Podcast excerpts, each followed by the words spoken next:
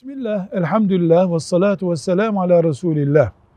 Kardeşimiz merak etmiş diyor ki yatsı namazını kıldıktan sonra oturmak haram mıdır? Çok ısrarla yatsıdan sonra oturulmaz deniyor. Haram demiyoruz. Yatsı namazını kıldıktan sonra vakit israf ediliyorsa, sabah namazı risk altına alınıyorsa oturmak mekruhtur, doğru değildir diyoruz.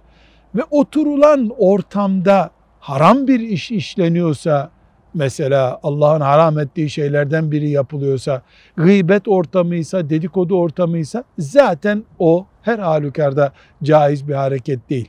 Bu nedenle Efendimiz sallallahu aleyhi ve sellem Müslüman için yatsı namazından sonra oturmayı kerih görmüştür.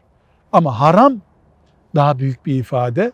Yatsıdan sonra oturmak haramdır denemez. İlim talebesi oturabilir, uzun bir yolculuktan gelen misafir oturabilir. Oturmak yasak değil, vakit israf etmek haram. Sabah namazını tehlikeye koymak tehlikeli. Velhamdülillahi Rabbil Alemin.